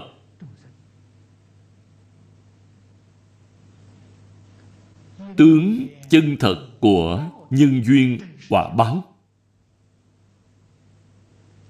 Ngài muốn biết những thứ này để làm gì? Vì muốn xây dựng Ngài muốn vượt hơn bản mẫu nguyên thủy của tất cả thế giới chư Phật. Thế giới cực lạc thành tựu không phải là sự tưởng tượng không có căn cứ. Mà thành tựu do tập hợp mọi điều tốt đẹp của tất cả cõi nước chư Phật. Những điều tốt đẹp ở mười phương thế giới chư Phật thì A-di-đà Phật chọn lấy tất cả. Còn những gì không tốt thì đều loại bỏ. Ví dụ như trong tất cả thế giới của chư Phật có tâm ác đạo, có lục đạo luân hồi, Ngài không cần. Những thứ này phiền phức nên Ngài không chọn. Trong tất cả thế giới của chư Phật có những thứ thù thắng nhất, tốt nhất. Ngài đều chọn lấy. Điều này thực tế mà nói là vô cùng hợp tình hợp lý.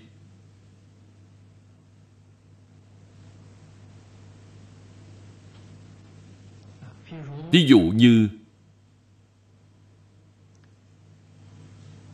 Singapore của quý vị. Tuy diện tích không lớn, nhưng từ chính phủ cho đến nhân dân, quý vị đều có trí tuệ, đều có con mắt quan sát đến các nước khác trên thế giới để tham quan khảo sát. Địa phương nào tốt chúng ta đều học tập chỗ nào không tốt chúng ta loại ra như vậy thì singapore sẽ trở thành thế giới cực lạc trên trái đất này. Điều này phải làm. Không phải là nằm nhà bỗng không mà tưởng tượng ra không phải vậy. Cho nên thế giới cực lạc của a di đà phật thành tựu như vậy quả thật khiến người phải bội phục. Phương thức suy nghĩ khảo sát này hợp tình, hợp lý, hợp pháp. Điều này rất là phi thường. Cũng cho chúng ta một gương mẫu tốt nhất. Ngày nay, chúng ta tu học nên chọn lấy phương pháp này. Chúng ta nhìn người khác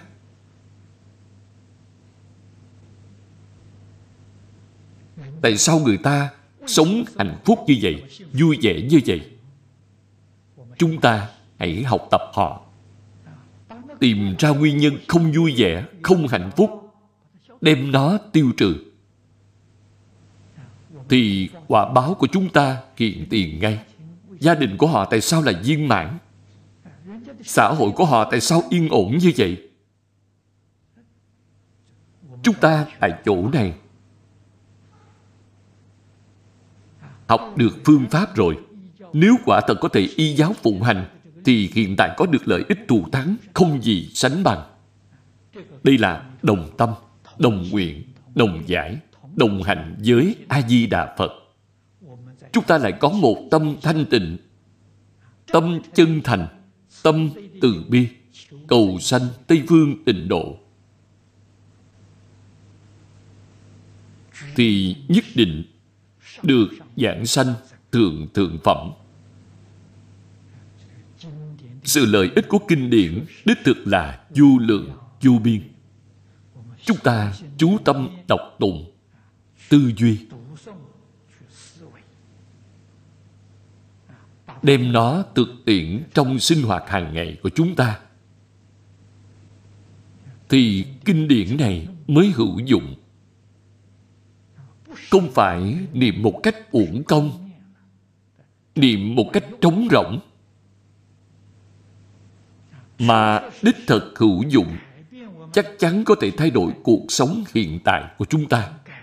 Có thể thay đổi cuộc đời của chúng ta. Khiến chúng ta đạt được mục đích như nguyện. Thỏa mãn tâm nguyện.